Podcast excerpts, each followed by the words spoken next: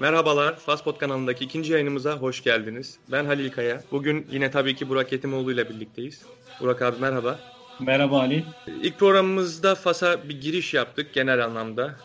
E, Fas nedir, neresidir? Yani Fas'ta yaşayan insanlar hangi dilleri konuşur vesaire. E, bugün ise daha ziyade e, Fas-Türkiye ilişkilerine değinmek istiyoruz. E, tarihsel boyutunu inceleyip, irdeleyip daha sonra günümüze kadar getirme niyetindeyiz. Öyle bir niyetlendik. Çünkü bir girişten sonra e, bu programın da daha insanların insanlarda e, Fas hakkında daha bilgilendirici olacağını düşündük. E, biraz tarihten başlayıp sonlara doğru e, günümüzde Fas-Türkiye ilişkileri ne boyutta ve biraz da farklı olarak şey şeye de değinmek isteyeceğiz. Hani ne yapılabilir? Yani sadece sorunları konuşup bırakmayıp ne de ne yapılabilir ya da öneriler ya biz bize göre ne, ne yapılsa daha iyi oluru da konuşacağız. Tarihçi olmandan kaynaklı tarih boyutunu seninle konuşalım. Yani bu Türkiye Fas ilişkileri eskiden de tabii tarihi olarak Osmanlı İmparatorluğu döneminde ilk nereden başlatabiliriz sence? Ne nasıl bir ilişki içerisindeydi? Yani çok yakın bir ilişki miydi? Yani bir düşman tavır mıydı? Dostane bir ilişki mi vardı? Sonra Cumhuriyet'e kadar bir getirebilirsek hani Cumhuriyet döneminde de ilişkileri bahsedip sonra günümüze geliriz herhalde. Yani Fas-Türkiye ilişkileri dediğimizde tarihsel olarak tabii Osmanlı İmparatorluğu dönemine tekabül ediyor. 16. yüzyılda Fas'ta ilk programda bahsettiğimiz Sadi Şerifler hüküm sürerken Osmanlı'da da Kanuni Sultan Süleyman döneminde ilk ilişkiler başlıyor. Tabii bu ilk ilişkiler çok dostane değil.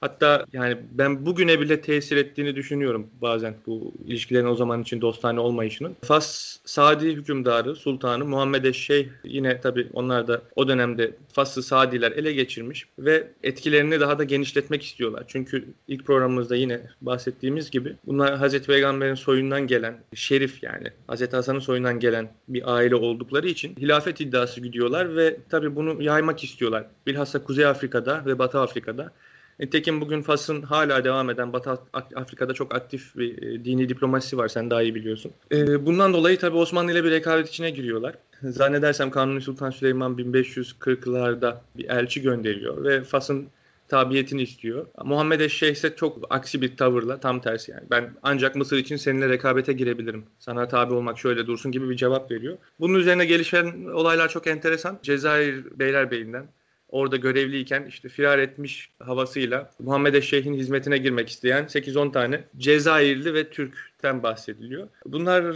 hizmete kabul edildikten belli bir süre sonra fırsatını bulduklarında Muhammed Eşşeyh'in e, kafasını kesip mümkün olduğunca hızlı kaçarak önce Cezayir'e geliyorlar. Buradan da tabii kelle yollanıyor İstanbul'a. İstanbul'da da hatta bir kapılardan birinde belli bir süre sergilendiği falan söyleniyor. Ne kadar doğru bilmiyorum. Ama yani çok ciddi bir suikast. Tabii bu çok ciddi bir suikast o dönem için. Ee, ilginç olan ise şu, Muhammed Eşşeyh'in oğullarından o zaman Sicil Mase diye önemli bir şehir var. Orada bulunan Abdülmalik ve Abbas Ahmet Cezayir'e sığınıyorlar. Çünkü kardeşleri Abdullah Galip tahta çıkıyor. Kendi canlarından endişe ediyorlar ve aslında babalarının katiline Osmanlı Devleti'ne sığınmış oluyorlar.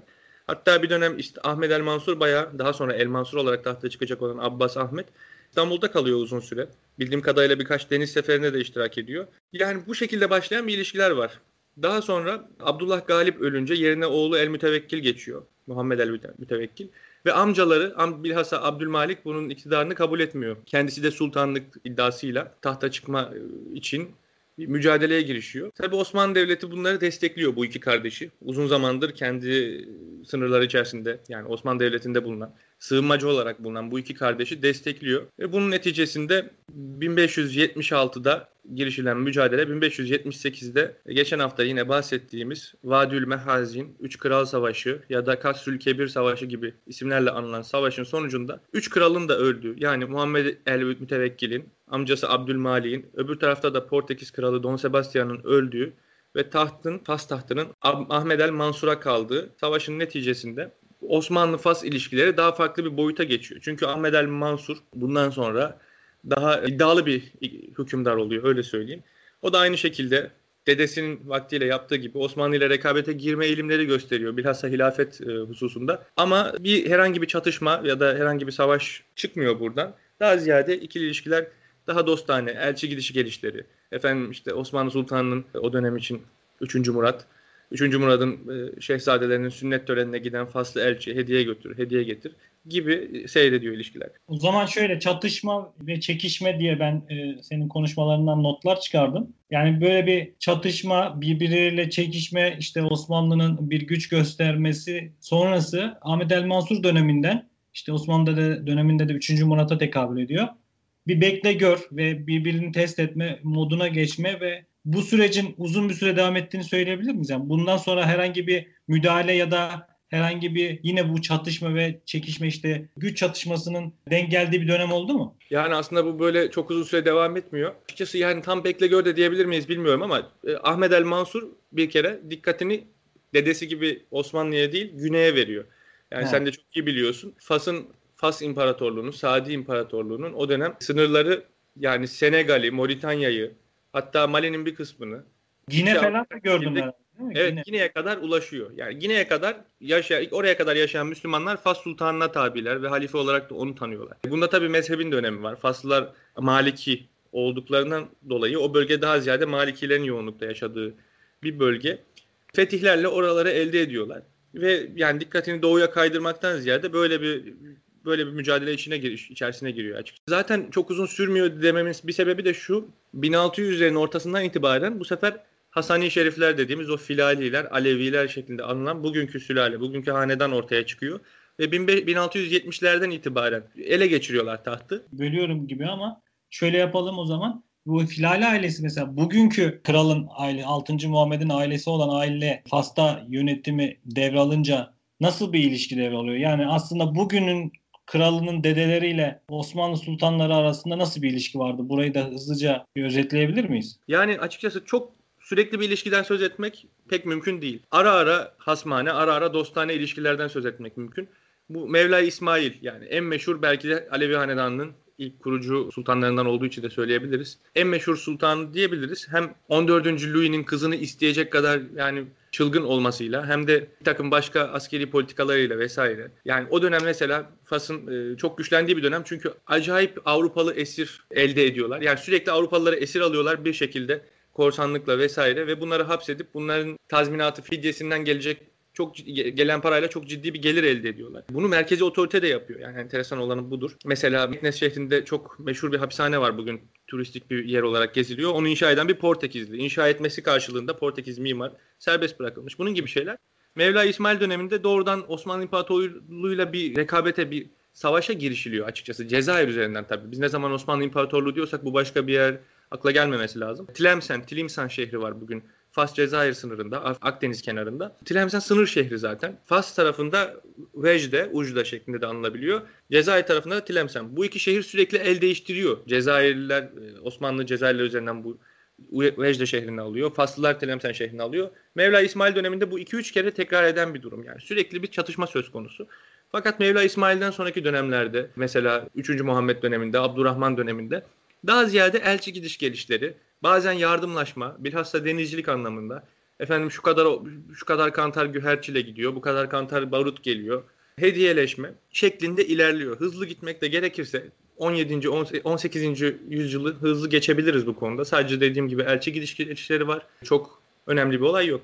19. yüzyılda Cezayir'in Fransızlar tarafından ele geçirilmesi 1830'dan itibaren yani Osmanlı Devleti Cezayir'deki hakimiyetini kaybetmeye başladıktan, kaybettikten sonra tabii Fas'la ilişkiler e, büyük oranda kopuyor. Sadece ticaret ve Faslı seyyah, Faslı hacılar, hac kafileleri tabii doğrudan Osmanlı hakimiyetinde bulunan topraklara gittikleri için Mısır üzerinden geçerek vesaire bu şekilde bir ilişki yürüyor. Bir diplomatik ilişki söz konusu değil. Yok 1830'a kadar diyorsun o zaman 1830 sonrası işte Fransa'nın Cezayir'e gelmesi sonrası bir kopukluk oluyor. Yani o zamana kadar o zaman ilişkiler özetleyecek olursam işte birbirlerine güç geçirme özellikle Fas'ın da işte aşağı doğru e, Afrika doğru genişleme düşüncesi sonrası e, çatışmanın düşüp daha çok diplomatik seviyeye düş, gerilemesinden sonra ilişkiler tamamen Cezayir sonrası kopuyor diyebiliriz. Ya buradan şeye geçebilir miyiz o zaman direkt?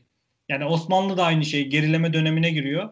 An, bildiğim kadarıyla Fas da bu 1910 işte 1900 öncesi, 19. yüzyıl, 20. yüzyıl öncesi ekonomik olarak çok büyük sıkıntıya giriyor ve savaşların artık e, patlama gücüne işte bu teknoloji, savaş aletlerinde teknoloji gelişmesiyle birlikte Fas da geri kalıyor ve Osmanlı da geri kalıyor büyük anladığım kadarıyla. Ve bundan sonra da hemen bir Birinci Dünya Savaşı dönemi. Peki Birinci Dünya Savaşı döneminde senin de master çalışma konuna da biraz böylece kısaca değinmiş oluruz. İlişkiler Osmanlı ve Fas arasında ya sonuçta iki imparatorluk ya da işte krallık, sultanlık gerileme döneminde nasıl bir ilişki görüyor? Bu benim çok ilgimi çekmişti. Sonuçta iki imparatorluk belli bir süre çatışma, belli bir süre işte e, diplomatik ilişki seviyesinden sonra savaş öncesi nasıl bir seviyeye geldiler? Onu, onu da açıklarsak. Şimdi tabii Cezayir'in Fransızlarca işgal edilmesinden sonra evvelki öncesine göre daha zayıf bir ilişkiden bahsedebiliriz. Ama ne zaman ki meşhur 2. Abdülhamit tahta çıkıyor ve Almanlarla ciddi bir yakınlaşmamız başlıyor. Daha doğrusu Almanlar siyasi birliğini sağlayıp kolonizasyon yani sömürgecilik yarışına girdikten sonra Fas da dolayısıyla ilgilerini çekiyor. Bu dönemde Almanların ciddi şekilde Osmanlı'ya aracılık etmek istediğini görüyoruz. Fas'la diplomatik ilişkileri tesis etmesi için. Çünkü herhangi bir diplomatik ilişki yok. O dönemde tabii artık elçilikler açılmış, şunlar var, temsilcilikler var. Fas'la böyle bir ilişki söz konusu değil. Bu dönemde Kemal Karpat da bahsediyor bundan. İbrahim Senusi diye Fas asıllı birini 2. Abdülhamit elçi olarak gönderiyor. Yani bir takım ilişki kurma çabaları, teşebbüsleri var. Diplomatik ilişki teşebbüsleri var. Fakat bazı ben tabii bu evrakların hepsini tam incelemedim. Yine hilafet noktasından dolayı açıkçası patlıyor galiba bu iş. Ben halifeyim bana tabi olacaksın. Yok hayır biz de halifeyiz gibisinden. Hatta siz peygamber soyundan gelmiyorsunuz. Halifelik şartını sağlamıyorsunuz gibi Kureyş'ten gelmesi gerektiğini ifade eden hadise dayandırarak. E böyle bir durum söz konusu. Birinci Dünya Savaşı'na gelirken de öncesinde de bir olay var ama onu bence müstakil ayrı konuşabiliriz. Ya Birinci Dünya Savaşı'nda tabii meşhur Alman diplomatı diyeyim artık ya da stratejist Oppenheim'ın memorandumu planı doğrultusunda olduğunu düşünüyorum ben. Bunu böyle düşünmeyenler de var. E, bir takım operasyonlar hazırlanıyor. Meşhur Teşkilat-ı Mahsusa bünyesinden 2-3 tane subay, birkaç subay İspanya'ya gönderiliyor. İspanya elçiliğinde faaliyet gösteren bu subayların esas görevi Fas'taki o dönem zaten mevcut olan e, direniş hareketlerini desteklemek. Bunların Fransızlara problem çıkarmasını sağlamaya yardımcı olmak e, gibi şeyler. E, bu dönemde tabii artık ciddi bir ilişki söz konusu ama bunu da mevcut sultan üzerinden değil devrik sultan üzerinden yürütüyor Osmanlı Devleti. Yani Osmanlı Devleti devrik sultan olan Mevlay Hafiz'i tanıyor ama mevcut sultan Fransızların oraya getirdiği Mevla Yusuf'la dolayısıyla doğrudan bir ilişki yok. Böyle bir durum söz konusu. Peki burada savaşa girme durumunda da büyük ihtimalle büyük devletlerin yani Almanya'nın işte e, Kaiser'in e, büyük e, işte hilafeti kullanma politikasını Osmanlı yanına çekmesiyle beraber Fas'ı da eğer yanıma çekersem Müslüman güçleri tamamen etki altına alırım diye düşünüyor herhalde ama Burada da herhalde Fransa'nın çok büyük bir politikası var burada da. Burada da Fransa Fas hilafetini kullanmak istiyor büyük ihtimalle. Aynen. Bunu da kaçırma yani kaçırmamak değil de elden bırakmak da istemiyor ve 1912'de protektora yani koruma, sömürge, manda, himaye başlıyor diyebiliriz. Hatta e, onu çok iyi söyledin. İngilizler savaşın sonuna doğru 1916'da Arap isyanı başladığında Şerif Hüseyin'i halife yapmak istiyorlar. Yani Şerif Hüseyin'i halife olarak ilan etmek istediklerinde en çok Fransız sömürge valisi Lyote, General Lyote karşı çıkıyor. Çünkü diyor yani Fas Müslüman devletler içinde bambaşka bir konumda. Bunlar tarihten beri halife ola gelen sultanlar. Asla böyle bir şeyi kabul etme, etmeyelim diye kendileri diplomatik misyonlarına yani e, Dışişleri Bakanı'na falan yazıyorlar. Yani tekin böyle bir şey de gerçekleşmiyor. Gerçekleşiyor. Ya o 1916'daki o İngiltere'nin Şerif Hüseyin üzerinden halifeliği kullanması işte e, Peygamber Efendimiz soyundan gelmesi üzerine Fas'taki bu durumun da Fransızların dikkat çekmesi ya günümüzde bile hala bu politika devam ediyor aslında. Çünkü bugün Fas'ın yani benim de devamlı üzerinde durduğum nokta gücünün diplomatik gücünün ve batıdaki batıya karşı diplomatik gücün en önemli noktası bence hala bu hilafet olabilir yani. Çünkü ülke içinde de çok kin bir şekilde kullanılıyor. Daha devamlı sorular sorar yani soruyordum kendime. Ya Arap Baharı döneminde çok da popüler oldu yani birçok kişi yazdı bu konuda. Yani Arap Baharı döneminde Fas neden daha az etkilendi diğer komşu ülkelerine göre? Ya bunun en büyük nedeni kralın e, şey olması. Bu Birinci Dünya Savaşı ve işte 1956 himaye kadar bu dönemi de böyle özetledikten sonra bağımsızlığın kazanılması. Peki şeyi de kısaca şunu da değinebilir miyiz acaba? Not almıştım da. Yani Abdülkerim hatta bir döneminde de yaşanan bağımsızlık mücadelesini İspanyollara karşı hatta bir nevde Fransızlara karşı da savaşıyor büyük. Burada işte Türkiye'deki Cumhuriyet'in kurulması acaba bağımsızlıktan sonra yani şunu sormak istiyorum kısaca. Cumhuriyet Türkiye'nin Cumhuriyet'e geçmesi, Osmanlı Devleti'nin yıkılması sonrası Cumhuriyet'e geçmesi Fas'ın sultanlık olarak kalması, Türkiye ile ilişkileri etkilemiş midir? Yani sonuçta bir cumhur, cumhuriyetin gerçekleşmesi Türkiye'de e, Fas'ı korkutmuş mudur diye sorayım. Yani zaten Fas'ın o dönem ondan korkacak, ona sevinecek durumda değil. Kendisi himaye edilen devlet statüsünde. Ama tabii Türkiye cephesinde sadece Fas üzerinde değil, yani o dönüşüm, o değişim tabii uzun uzun yıllar boyunca Türkiye'nin Müslüman Arap coğrafyasına karşı, eskiden kendi toprağı olan coğrafyaya karşı tabii bir yabancılaşma, bir uzak durma e, siyaseti gibi seyrediyor aslında. 1960'lara kadar falan yanılmıyorsam zaten böyle gidiyor. Ama zaten Fas'la doğrudan bir ilişki yok. Artık Fransa ile ilişki söz konusu. Çünkü Fransız toprağı olmuş durumda oralar. Hatta bununla ilgili birkaç belge de görmüştüm. Türkiye'de yaşayan Fas asıllı vatandaşların hangi konsoloslukta işlerini yapacaklarına falan dair. Çünkü Fas'ta biz hep böyle ağız alışkanlığı Fransız toprağı diyoruz ama Fas'ın aynı anda 1912'de e, bir kısmını İspanya, bir kısmı Fransa himaye ilan ediyor. Dolayısıyla evet. Böyle bir tartışma da olmuştu. E, Fas'ın hangi bölgesindense yani İspanyolların sömürdüğü bölgedense İspanyol konsolosluğundan, Fransızların bölgesindense Fransız konsolosluğuna şeklinde çözüm buluyorlar buna. Dolayısıyla yani evet Türkiye cephesinde böyle bir şey var. E, ne zaman ki 1956'da Fas bağımsızlığını kazanıyor o zaman bağımsızlık ilanının hemen akabinde iki ülkede ilişkilerini başlattığını duyuruyor, birbirini tanıyor ve yani çok hareketli bir ilişkiden söz edemeyiz ama bilhassa bu İslam İşbirliği Teşkilatı'nın kurulmasından sonra toplantılar, vesaire. Filistin meselesi gibi meselelerde gayet birlikte hareket ediyorlar. Hatta ben de yani bu, bu konuda daha ziyade sözü sana bırakmak istiyorum. Fas'ın bağımsızlık sonrası e, döneminde günümüze geldiğimizde daha doğrusu yani e, 2000'den belki başlatmak gerekir bunu 2000'den sonra. Fas-Türkiye ilişkilerini bilhassa ekonomik anlamda bize anlatırsan. Yani şöyle ben de 1956 sonrası birçok şeye baktım. Hatta bir gazete arşivlerine falan da baktım. Çok bir şey bulamadım açıkçası ama 1987'de bir doktora tezi okumuştum Volkan İpek e, hocanın. İlişkilerin bence aslında buradan başladığını da gör, tespit ettim gibi geliyor bana.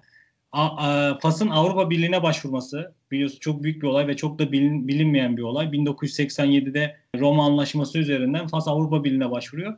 Hatta bu süreçte Türkiye'nin de Avrupa Birliği süreci var. Ancak Avrupa Birliği'ne Fas'ın kabul edilmeyişi ve e, o zamanki Avrupa Birliği yetkililerinin açıklamaları hani Türkiye ile Fas'ı aslında bir görüyor.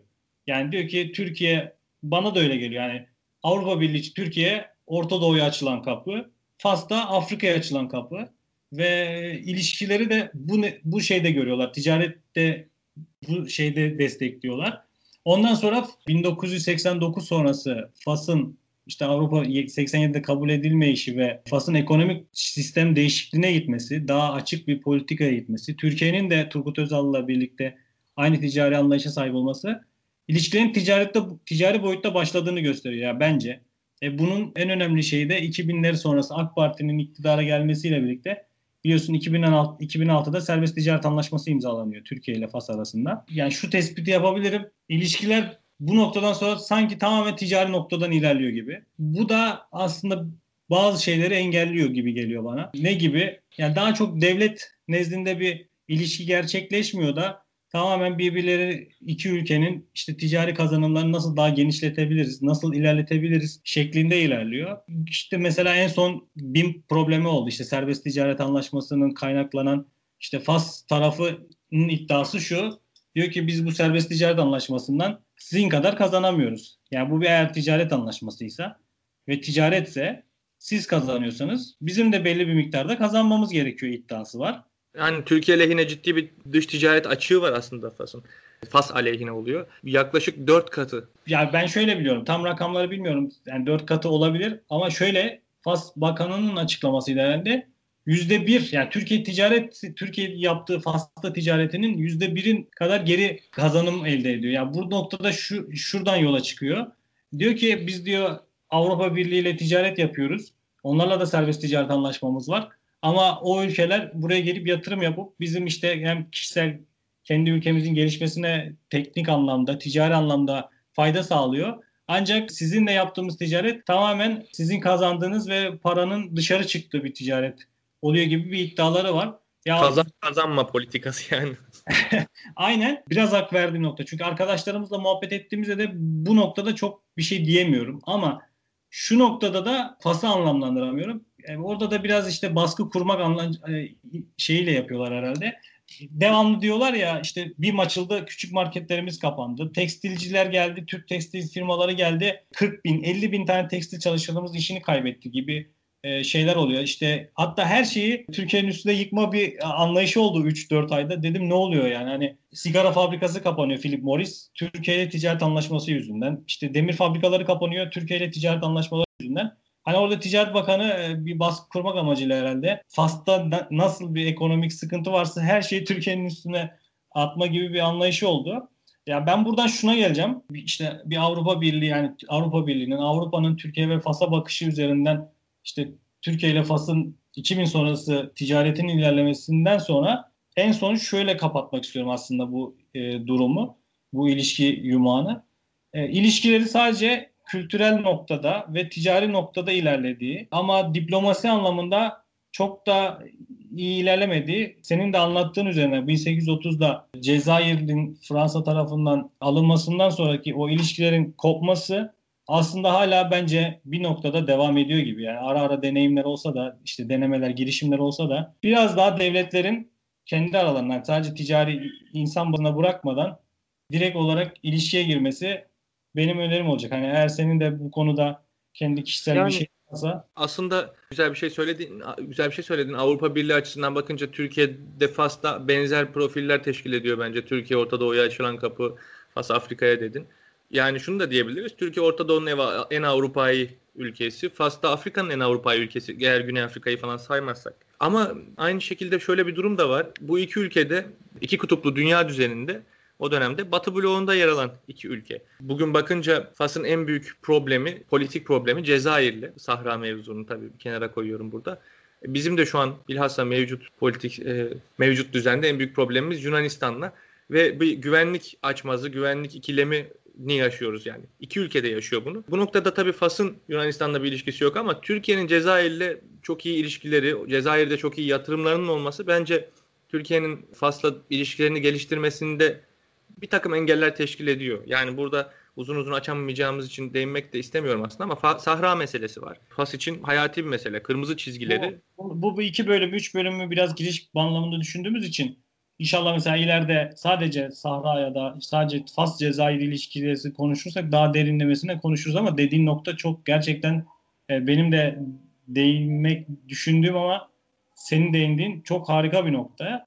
Yani aslında hani hep bir öneride bulunuyoruz. Fas Türkiye ilişkileri işte daha iyi olabilir, daha iyi geliştirebilir ama senin dediğin nokta çok gerçekten üstüne düşünülmesi ve gereken bir nokta.